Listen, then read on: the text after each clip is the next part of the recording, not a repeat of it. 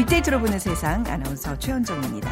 최근 워라벨에 대한 관심이 높아지고 있습니다. 뭐 저희 프로그램을 통해서도 소개해드린 적이 있는 신조어죠. 워라벨은 work and life balance의 줄임말입니다. 그러니까 일과 삶의 균형이라는 의미인데 개인적인 바람뿐만이 아니라 이제 사회적인 관심도 높아지고 있습니다. 한 대기업에서는 이달부터 상사 결재 없이 자신의 휴가안을 스스로 승인하는 휴가 셀프 승인 제도를 도입했다고 해요. 간단히 신고만 하면 되고요. 요즘 자주 뉴스에 등장하는 근로시간 단축도 워라벨의 일환이라고 볼 수 있습니다. OECD 회원국 가운데 근로시간이 멕시코 다음으로 긴 대한민국.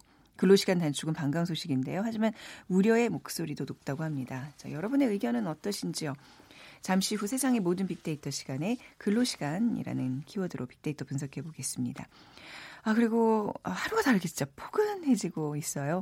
샌드위치 들고 가까운 공원으로 나가고 싶다 하는 분들 계실 텐데 돈이 보이는 빅데이터 시간에 샌드위치 전문점 창업과 성공 비법 같이 알아보겠습니다. 오늘 빅퀴즈 문제 드릴게요. 어, 오늘은 빵이 한 종류로 맞춰주시면 됩니다. 이 빵은 가늘고 길쭉한 몽둥이 모양의 어, 겉은 바삭바삭하고 속은 부드러운 또 폭신한 것이 특징입니다. 이것은 프랑스 법에 의해서 어, 밀가루, 물, 이스트, 소금만을 사용해 만들도록 정해져 있습니다. 그대로 먹거나 버터나 잼을 발라 먹어도 좋고요. 샌드위치 만들 때 사용하기도 하는 프랑스의 대표적인 빵이자 주식은 무엇일까요? 1번 찐빵, 2번 건빵, 3번 멜빵, 4번 바게트 중에 고르셔서 오늘 당첨되신 두 분께 달콤한 바닐라 라떼 모바일 쿠폰 드리겠습니다. 휴대전화, 문자메시지 지역번호 없이 샵 9730으로 보내주세요. 짧은 글은 50원, 긴 글은 100원의 정보 이용료가 부과됩니다.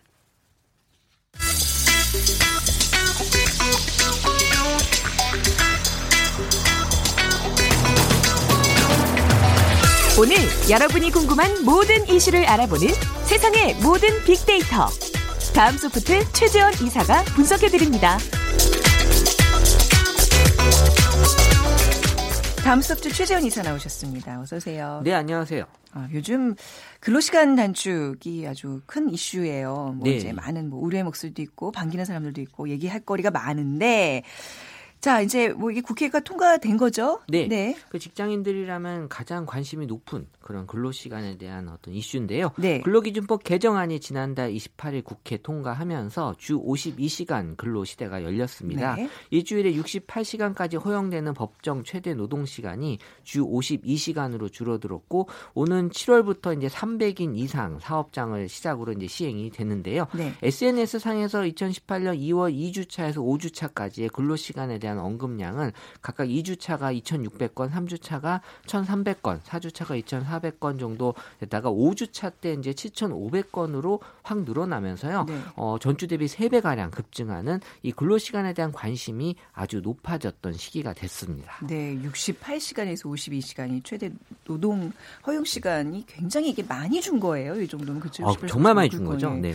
그러니까 이걸 좀 계산을 해보면 일주일에 최대 얼마큼 근무를 할 수 있는 건가요? 그러니까 근로기준법 개정안에 따르면 일주일에 이제 법정 근로 시간은 이제 40시간, 그러니까 네. 평일 하루 8시간 이제 기준이 되는 거고요. 네. 그러면서 이제 연장 근로 시간, 뭐 토요일 일요일 근무 포함해서는 어 맥시멈 12시간으로 총 52시간을 음. 초과할 수 없습니다. 12시간 초과가 이제 이- 어려워지는 그렇죠. 거군요. 네. 그래서 연장 근로 시간을 12시간 초과할 수 없다는 것은 예를 들어 월요일 수요일에 각각 4시간씩 야근을 하면서 네. 연장 근로 시간 12시간을 다 쓴 거기 때문에 그렇네요. 목요일 아. 금요일에는 야근을 할 수 없고 또 네. 토요일 일요일도 휴일 근무를 할 수 없다는 게 일단은 이게 원칙으로는 이렇게 돼 있는 원칙으로, 거고요. 네, 네. 그래서 다만 무조건 52시간 이하로 근무해야 되는 건 아니고요. 그러니까 근로기준법 51조에 명시되어 있는 이 음. 탄력적 근로 시간제에 따라서 평균 근로 시간을 주당 52시간에 맞춰서 탄력적으로 운영할 수 있다. 그래서 뭐 예를 들어서 이번 주 60시간 근무했으면 네. 다음 주는 뭐 44시간 근무해서 아. 평균을 맞출 수는 있다라고 아. 사실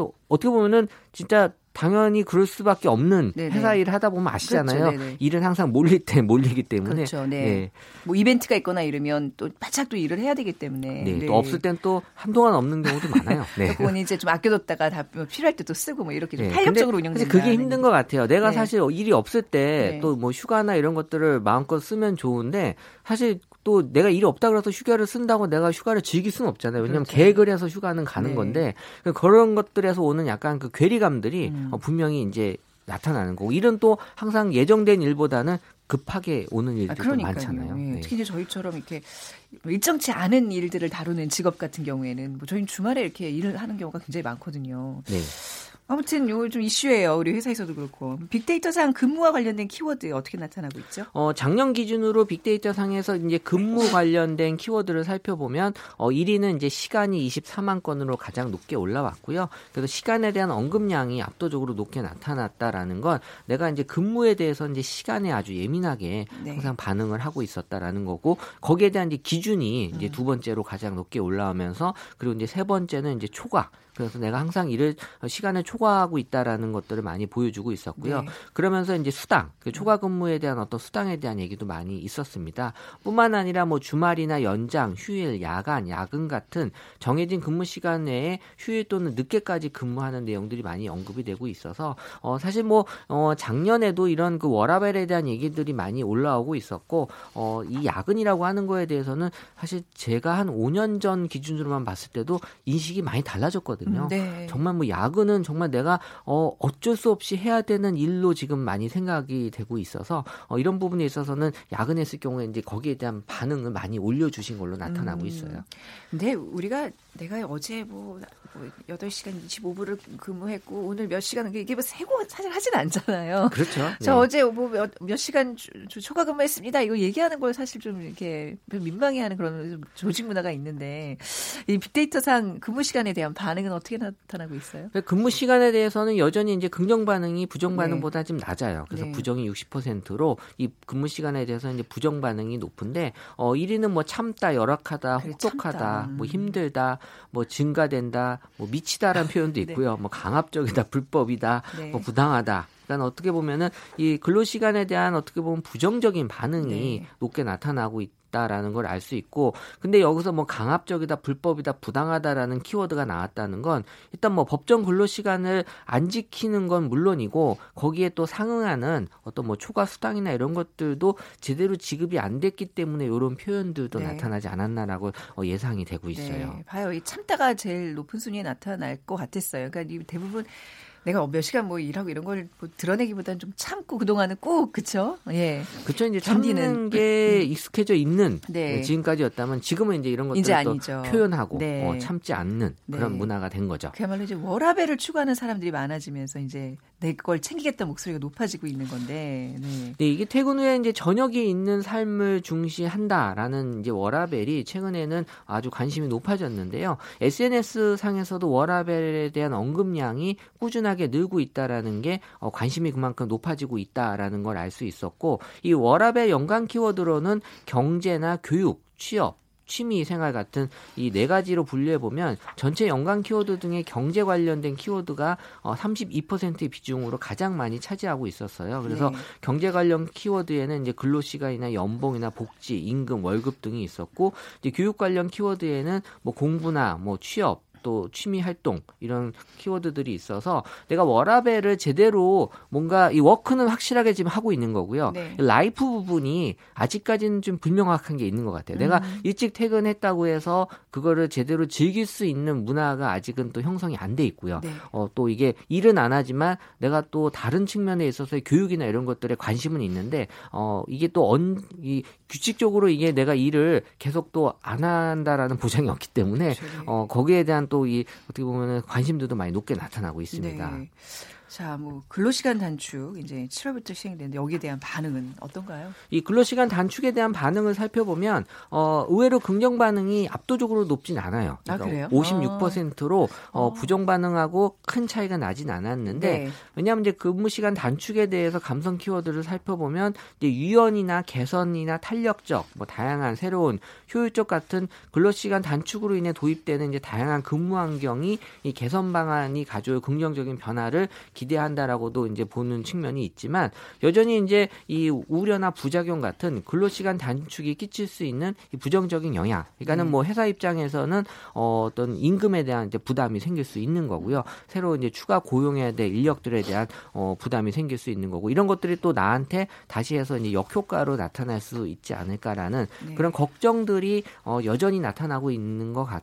같은데 사실 이거는 아직 시행이 우리가 제대로 되지 않았기 때문에 네. 또 지나봐야 어, 음. 저- 정착이 돼봐야 어, 정확하게 이게 우리에게 어떻게 좋게 다가올 수 있는지 알수 있을 것 같아요. 어떤 특정 업무를 담당하는 어떤 사업장 같은 경우 이제 이게 예외로 이제 되잖아요. 해야죠. 네. 전 방송국이 어떤 그런 거에 해당이 될 줄 알았는데 이제 저희도 뭐 근로시간 단축에 제가 보기에 포함되더라고요. 그렇게 열심히 많이 일을 하는 것 같진 않아 어머, 어머, 이, 보이는데. 이 사람 보세요. 아니, 얼마나 열심히 일하는데. 아, 아니 어머. 뭐 제가 이제 보이는 것만 보고 말씀드리는 거예요. 네. 네. 어, 그러니까 그래서 예, 아니 그러니까 음. 저기 이사님 앞에서 그러니까 좀 우리가 여유 있게 아, 이렇게 그렇군요. 예, 네. 이제 손님을 아. 또 접대하는 전 차원이지. 잘 모르니까요. 아, 그렇죠. 이제 또 네. 방송 끝나고 나면 또 겁나게 일합니다. 아, 네. 아, 뭐 알겠습니다. 그렇게 알고 있겠습니다. 어, 네. 네. 그러니까 이제 저희 입장에서는 그러니까 뭐 뉴스를 다룬다거나 이제 이렇게 뭐 그런 좀 이렇게 신속하게 남들이 일 안 할 때 또 해야 되는 제가 보기에는 이제 그게 좀 있잖아요. 되게 어려움이 있는 것 그러니까요. 같아요. 뭐 남들 쉴 때 일해야 된다거나 네네. 또 밤에 네. 일해야 되는 것들이 사실 그게 엄청 이 리듬이 깨지잖아요. 네네. 그러니까 네. 이게 근로 시간을 단순히 단축한다고 해서 또 해결될 문제가 아니고 그래서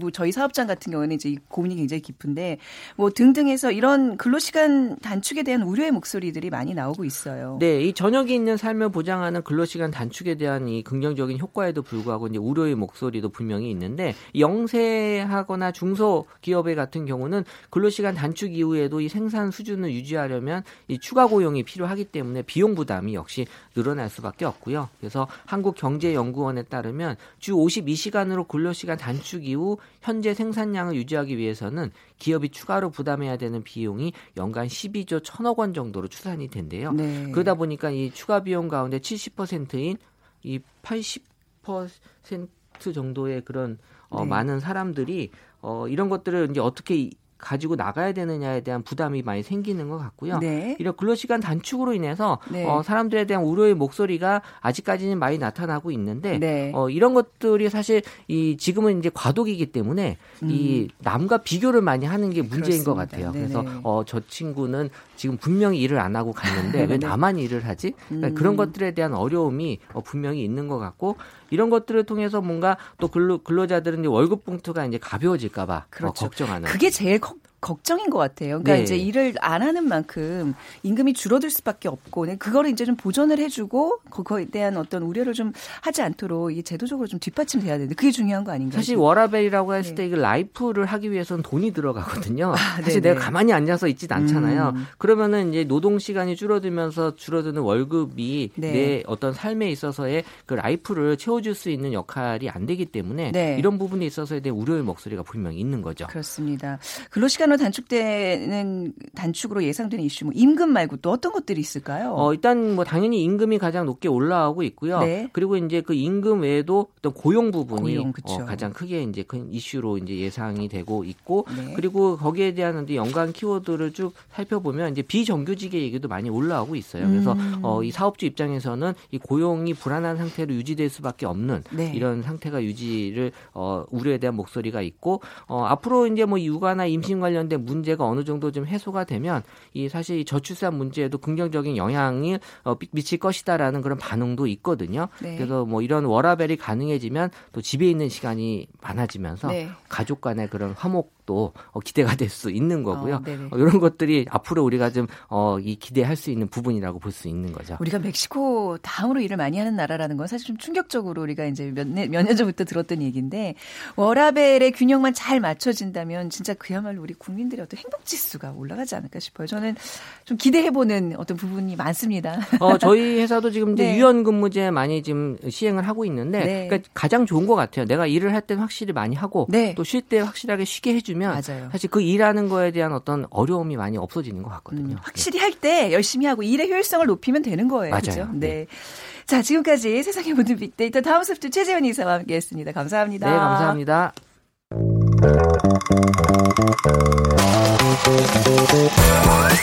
돈이 보이는 빅데이터. 창업이야 이홍구 대표와 함께합니다.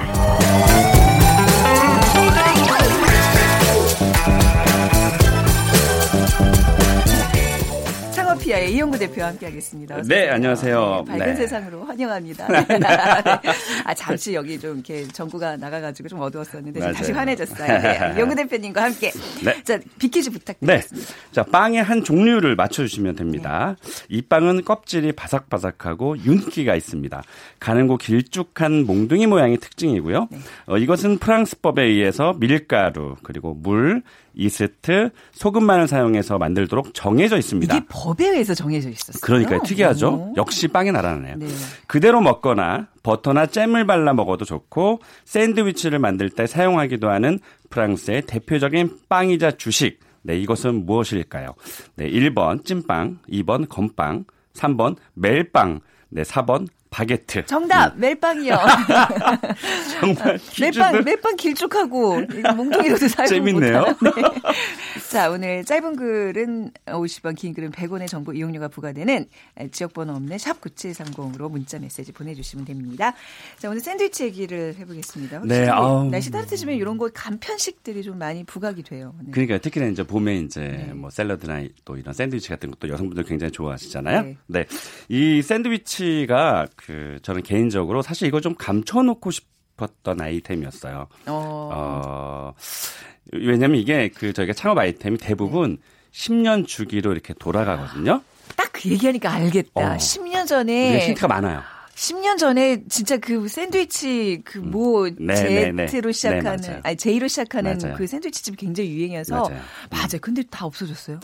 그러니까 아니, 자, 요즘 다 없어진 게 아니라 많이 안 보여요. 많이 안 보이죠? 그러니까 어느 정도 이제 에너지가 조금 약해졌던 네. 거고요. 뭐, 어, 이런 거예요. 그러니까 우리가 왜 버블티 전문점은 지금은 대중 아이템이 됐잖아요. 네. 똑같아요. 이것도 그, 어, 핫했던 것이 약 한 3, 4년 전부터 핫했는데 그 10여 년 전에, 10년 음. 네. 전에 압구정 일대로에서 버블티가 잠깐 나왔다가 사라지긴 했는데 네. 이게 이제 10년 주기로 이제 움직인다라는 어느 정도의 에, 제가 이제 20년 이상 하면서 감을 얻은 거예요. 근데 네. 이 10년 전에 어쨌든 이 샌드위치 전문점이 완전히 떴다가 지금은 약간 소강 상태거든요. 뜰 때 됐네. 됐어요. 뜰 때 됐네. 됐어요. 진짜. 그리고 와, 뭐. 여러 가지 그러니까 뭐 1인 1인 네. 가구 늘어나고 2인 가구 네. 늘어나고 또 맞아 떨어지네요, 지금은 간단하게 지금. 먹고 싶은 네. 분들이 많아서 어 지금은 뜰 때가 됐어요. 네. 어, 너무 많이 나오시면 안 되는데 네. 경쟁이 아니, 또 너무 오늘 치열해지니까. 이 얘기로 끝난 거네요. 이제 샌드위치 뭐 네. 뜰때 됐다. 샌드위치라는 게요. 네. 참 아이디어 상품이에요. 그렇죠? 맞아요. 빵두 개에다가 각종 뭐 채소 아, 네네. 뭐햄 넣어가지고 먹는 언제부터 이걸 먹게 된 건가요?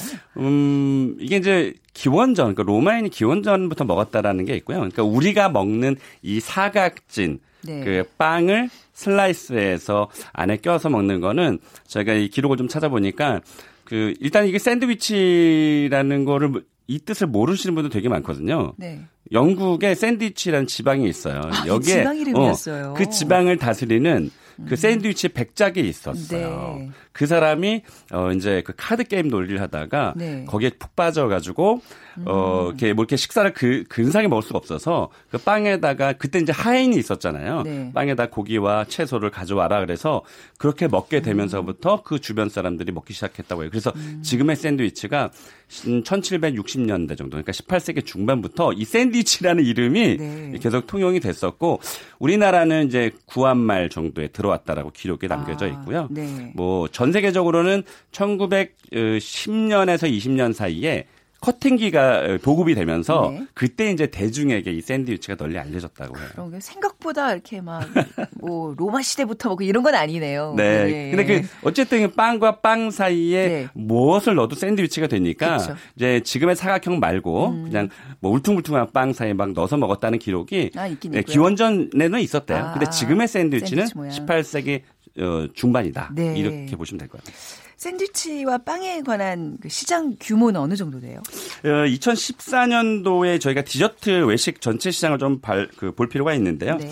어, 2014년 매출액 기준으로 무려 이 디저트 시장이 8조 9천억 원 정도로 나타나 있고요. 네. 전체 외식장, 외식 시장이 당시에 83조였으니까 약 10% 정도가 빵과 음. 뭐 커피, 뭐 그런 그 디저트류가 네. 형성이 돼 있고요. 이게 제가 봤을 때는 지난해 거의 뭐 한 90조 이상 올라갔을 거로 보여지고 중요한 거는 어, 왜 지난해부터인가요? 그 지금 우리는 샌드위치긴 하지만 네. 결국은 식 빵이나 뭐 지금 뭐 어, 그러니까 빵의 종류가 지금 되게 다양해졌잖아요. 뭐 네. 치아바타라든지 뭐 네. 어, 바게트라든지 그 안에 이제 넣는 재료만 달라지는. 거고 그러면서 어쨌든 이게 식빵 전문점이 좀 활성화되면서 식빵에 대한 관심이 더 집중이 되고 있는 거예요. 왜 식빵 전문점 있잖아요. 그냥 음. 네. 덩어리째 슬라이스 치지 않고 네네. 그래서 더 어, 샌드위치가 오래 아마 각광을 받을 가능성이 굉장히 높은 것 같아요. 맞아요. 그냥 하얀색 그냥 그밀샌 빵에 꽂혀 있는 샌드위치가 아니라 요즘은 요즘은 어떤 빵을 쓰냐에 따라서 종류가 또 되게. 맞아요. 그래서 제가 이따가, 이따가. 되게 잘 되는 법을 어, 제가 또 말씀을 어, 드릴게요. 제가 지금 얘기한 거에 어떤 그 힌트가 있나 맞아요. 보죠. 네. 끝까지 들으셔야 돼요. 아, 뭔가 오늘 감이 싹싹 오는데요. 네, 샌드위치에 대한 관심은 또 얼마나 좀 많은지 네, 맞습니다. 살펴보겠습니다. 이게 제가 어제 저녁에 그 조사를 한번 해봤는데 네. 굉장히 재밌습니다. 그 한 달에 대형 포털 사이트에 이 샌드위치를 얼만큼 검색할까에 따라서 이제 대중의 관심도를 체크할 수가 있거든요. 햄버거가 한 달에 그 PC로 6,860건 정도가 조회가 됐고요. 네. 모바일이 34,800건. 그러니까 두 개가 합치면 약 한 4만 건 정도 됐어요. 네. 근데 우리가 햄버거는 굉장히 대중 아이템이잖아요. 이게 한 달에 4만 건이 조회가 됐는데 어, 빵은 약 한 3만 건 정도 됐어요. 네. 그러니까 햄버거를 더 많이 검색을 하고 있다는 거죠. 그런데 이 샌드위치 제가 놀랐어요. 그러니까 햄버거와 빵과 버거의 그 키워드 조회수보다 더 많아요. 어, PC와 모바일을 합치면 약 한 4만 7, 8천 건. 어. 전 놀랐어요. 네, 어, 그럼 그렇네요. 네, 저는 햄버거를 검색하는 사람 더 많을 거라고 생각했는데 네. 이만큼 샌드위치가 네. 검색이 많다는 거 물론 집에서도 이제 뭐 해먹는 방법이라든지 음. 아니면 맛집을 찾거나 이런 분들이 굉장히 많았을 텐데 어쨌든 관심도가 굉장히 높다라고 보고요. 그리고 1년 중에 가장 관심도가 많았던 계, 계절과 그 달, 달이 3월, 4월이었어요. 4월이 아, 최절정이거든요. 네. 그러니까 지금 준비해서 오픈하시면 음. 어, 좀 소비자에게 인식을 더 많이 받을 수 있는 그런 타이밍이 아주 좋습니다. 네. 네. social 분석도 좀 같이 이어서 해주세요. 그렇습니다. 네. 샌드위치와 관련된 social 분석을 해봤는데요. 1등 역시 빵이 올라왔고요. 네. 이 빵의 재료들이 다양해져서 그 관심도를 좀 보여준 것 같고요. 2위가 좋아하다. 그리고 3위가 웃기다인데 아마 이런 것 같아요. 지하철에 가면 이렇게 샌드위치 되고 아. 있잖아요. 뭐 그런 의미가 좀 네, 반영이 됐던 것 같고요. 음 4위에 음료. 네. 그리고 5위에 계란. 이제부터 굉장히 유의미한 단어가 나오는 거예요. 음. 료가 어, 좋은 음료가 뒷받침돼야 되고 계란 그리고 6위에 마요네즈가 있어요. 네. 이게 garlic 그 garlic 마요라고 해서 음. 그 소스를 또 그 안에 샌드위치에다 뿌리면 굉장히 또 맛있거든요. 그리고 네. 어, 7위가 햄, 8위가 일본, 9위가 편의점, 네. 10위가 세트 이렇게 해서 어 1위부터 10위까지 컨설팅을 하고 있는 제 입장에서는 굉장히 유의미한 단어들이 음. 올라왔다. 그래서 창업자들이 이런 단어를 좀 가지고 힌트를 좀 얻을 수 있습니다. 네. 저는 그 개인적으로 이제 어 청소년기에 이제 살짝 외국에서 학교를 다녔는데 음. 우리는 이제 뭐 김밥을 싸거나 네. 보온 도시락에 밥과 국에서 정말 맞아요. 그렇게 도시락 싸주는데 그 외국 친구들은 다 아침에 그냥 엄마들이 되게 없이 샌드위치 하나씩 사서 보내거든요. 근데 그 안을 보면 네. 뭐 이렇게 우리는 막 계란 으깨고 뭐 감자 아, 으깨고 맞아요. 뭐, 뭐 이렇게 약간 맞아요. 엄마들의 그 정성이 맞아, 맞아. 있는데 그 예전에 그 기억으로는 그냥 음. 햄 하나 햄에다가 버터 그냥 발라서 그냥 맞아요. 빵에다 그냥 그렇게 그냥 그렇게 점심 다 때우더라고요. 맞아요. 지금은 네. 그 이게 저희가 이제 이 방송이니까 네. 뭐 프랜차이즈나 이런 브랜드를 말씀드릴 수 없지만 그 미국에서 굉장히 유명한 그 S 네. 그 샌드위치가 있어요. 네. 미국에서는 굉장히 유명하죠. 네. 근데 우리나라에서는 그만큼의 유명도가 있지는 않지만 음. 이제 지금 한 아마 한국에 온 지가 아마 20년 정도 된 것 같은데 네. 이제야 조금씩 대중의 각광을 좀 받고 있고요. 네. 이게 그 굉장히 다양해서 빵의 종류에 따라서 바게트를 네. 어, 로 만드느냐, 또 식빵으로 만드느냐, 또 베이글로 만드느냐, 크로아상으로 만드냐에 따라서 이 빵의 종류가 일단 굉장히 다양해졌고요. 음. 네. 지금 샌드위치 전문점마다 그 빵의 종류를 처음부터 고르게 하는 음. 네 그런 것도 좀 생겼고요. 그리고 뭐 속재료는 제가 말씀드리지 않아도 너무나 다양하니까 뭐, 뭘 넣어도 되는 거잖아요. 아, 그 말 그대로 네. 뭐 떡갈비를 넣어도 어, 떡갈비 샌드위치가 좋아, 되고요. 제가 또 좋아하는 좀 아이디어 하나 드려도 될까요? 주세요. 고등어를요. 아, 왜 웃으세요? 고등어를요. 아, 이거 비린내 나서 어떻게 먹어요? 가시를 다 발린 요즘 고등어들 많이 팔잖아요. 고등어 샌드위치요? 노릇노릇하게 구워가지고요. 어. 그냥 말랑말랑한 빵에다가 싹 그 간, 아, 근데 넣어 먹으면 정말 맛있어요. 고등어 더듬으시는데요? 샌드위치 일본에서 인기래잖아요. 지금 우리 밖에서 김호성 PD가 그래서 문자 또 주시네요. 네. 야, 진짜 이거는 어. 아니 아직 우리나라에 없으니까. 아, 예. 아, 근데 한번 집에서 한번 해보세요. 일본 생선을 굉장히 좋아하잖아요. 네네. 물론 우리나라도 좋아하지만 생선에 아니 그 샌드위치에 생선을 낸다는 거는 네. 아직은 좀 특이하긴 하지만 굉장히 처음에 좀 낯섰는데 유명하긴 해- 해질 것 같아요. 저는 이거 정말 모르고 저 집에서 해 먹었던 건데 정말, 어때요? 정말 맛있. 아니 맛있다니까요. 하나도 안 비리고. 일단 SNS 상에서는 굉장히 잘 돌아다닐 것 같아서 네. 홍보하기는 굉장히 좋을 네. 것 같네요. 이게 바삭바삭한 음. 빵이 아니라 그거는 말랑말랑한 식빵에 끼워 먹어야 맛있다는 거. 예, 요- 아, 특이할 것 같다. 요것도 괜찮은 아이템이죠. 노릇노릇하게 잘 어, 구워서 집에서- 비린내만 안 나게 해주면 예, 집에서 고등어 굽는 거 굉장히 힘든데 뭐 고등어를 넣어도 되고 뭐 연어, 버터로 연어를 구우면 넣어도 더 맛있겠는데요? 아니에요. 그냥 아니에요? 그건 아니에요? 누가 고등어를 버터에다 굽 죄송합니다.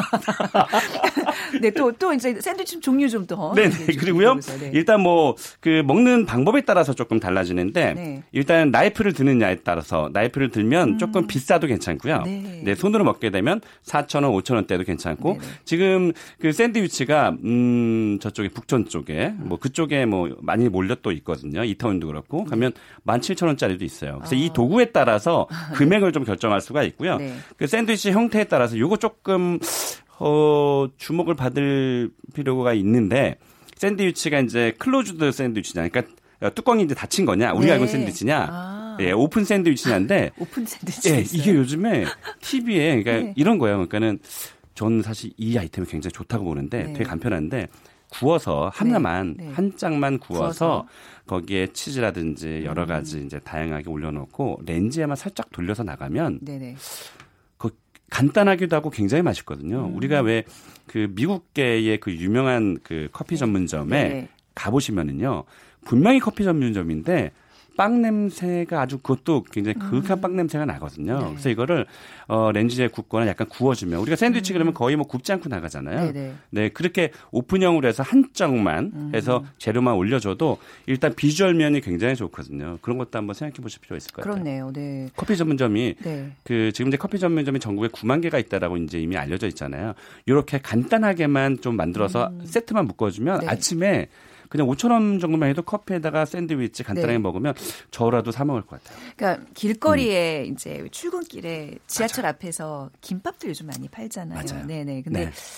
그 김밥도 뭐 너무 훌륭하지만 약간 샌드위치 쪽으로도 한번 좀 뚫어봤으면 좋겠어요. 그러니까 샌드위치가 꼭 안에 고급지고 막 따뜻할 필요 없이 아까 말씀드렸다시피 햄이랑 치즈만 맞아요. 끼워도 그 굉장히 맛있거든요. 아침에 대단한 것도. 먹으려고 하지는 않거든요. 네. 그냥 끼니 정도만 때우면 되는데 네. 지금 그래서 푸드트럭, 푸드트럭은 음, 약한 2천만 원, 3천만 원 정도면은 네, 만들 수 있거든요. 네. 그래서 푸드트럭을 가지고 어, 그렇게 좀 공략을 하면 제가 봤을 때는 굉장히 음. 재밌을 것 같아요. 각 집마다 또 음. 엄마들의 이렇게 또 장기에 이 샌드위치들이 있어요. 뭐 예를 들어서 이제 얼마 엄마 어머니는 옛날에 계란을 맞아. 그 후추에다가 이렇게 맞아, 막. 으깨서 근데 그게 이제 요즘에 또 무슨 이렇게 무슨 어, 어, 사라다 빵이 아주 2,000 팔잖아요. 원에. 네, 그 네, 팔잖아요. 사라다 빵 이래서 뭐 팔죠. 네. 그런 것들 각 집안마다 이렇게 좀 아이디어들을 이렇게 맞아. 발휘하면 충분히 이렇게 특화된 샌드위치가 나올 맞아요. 것 같은데요. 제가 어제 어제도 포털 사이트를 통해 가지고 그거 좀 알아봤는데 굉장히 다양한 재, 재료를 가지고 만드는 네. 주부들이 그 많이 공개가 돼 있어 주부가 가지고요. 아니라 지금 우리 김호성 PD에 관심 많, 많구나. 아빠들도 참기름 토스트를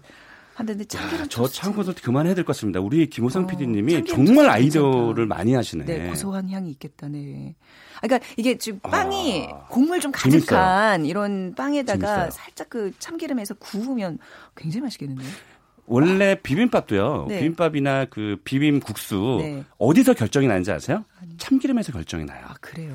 그 참기름이 약간 찌들거나 좀 싼 거는 냄새가 고소하게 안 내는데 네. 조금만 비싸도 네. 참기름을 쓱 뿌리면 굉장히 고소해지거든요. 이 참기름 토스트도 굉장히 특이하다. 이것도 SNS에서 돌아다닐 가능성이 높아요. 참기름에 아니 참기름에 또 약간 초장이나 고추장 바르면 약간 비빔밥 같은 그런 아니 샌드위치는 무궁무진하네요. 아, 이 방송 너무 영역이. 재밌다. 아, 어떻게 그러니까. 시간이 다 됐네요. 어, 진짜 이거 잘 네. 생각해 보셔야 될 것 같아요. 음. 예비 창업자들은. 네. 네, 네. 그러니까 아까 말씀하셨다시피 뭘 끼워도 되고 또 네. 빵을 구울수록 맛있다. 그게 신의 한 수예요. 그 팁을 오늘 네, 구워야 됩니다. 네. 알려주셨습니다. 감사합니다. 창업피아의 이용구 대표와 함께했습니다. 네, 감사합니다. 고맙습니다. 오늘 아, 비키즈 정답은요. 바게트입니다. 9332님 처음 문자 보냅니다. 잘 듣고 있는데요. 쏙쏙 들어오는 목소리 알찬 생활 상식과 정보 감사드립니다. 창원에서 보내주셨고요.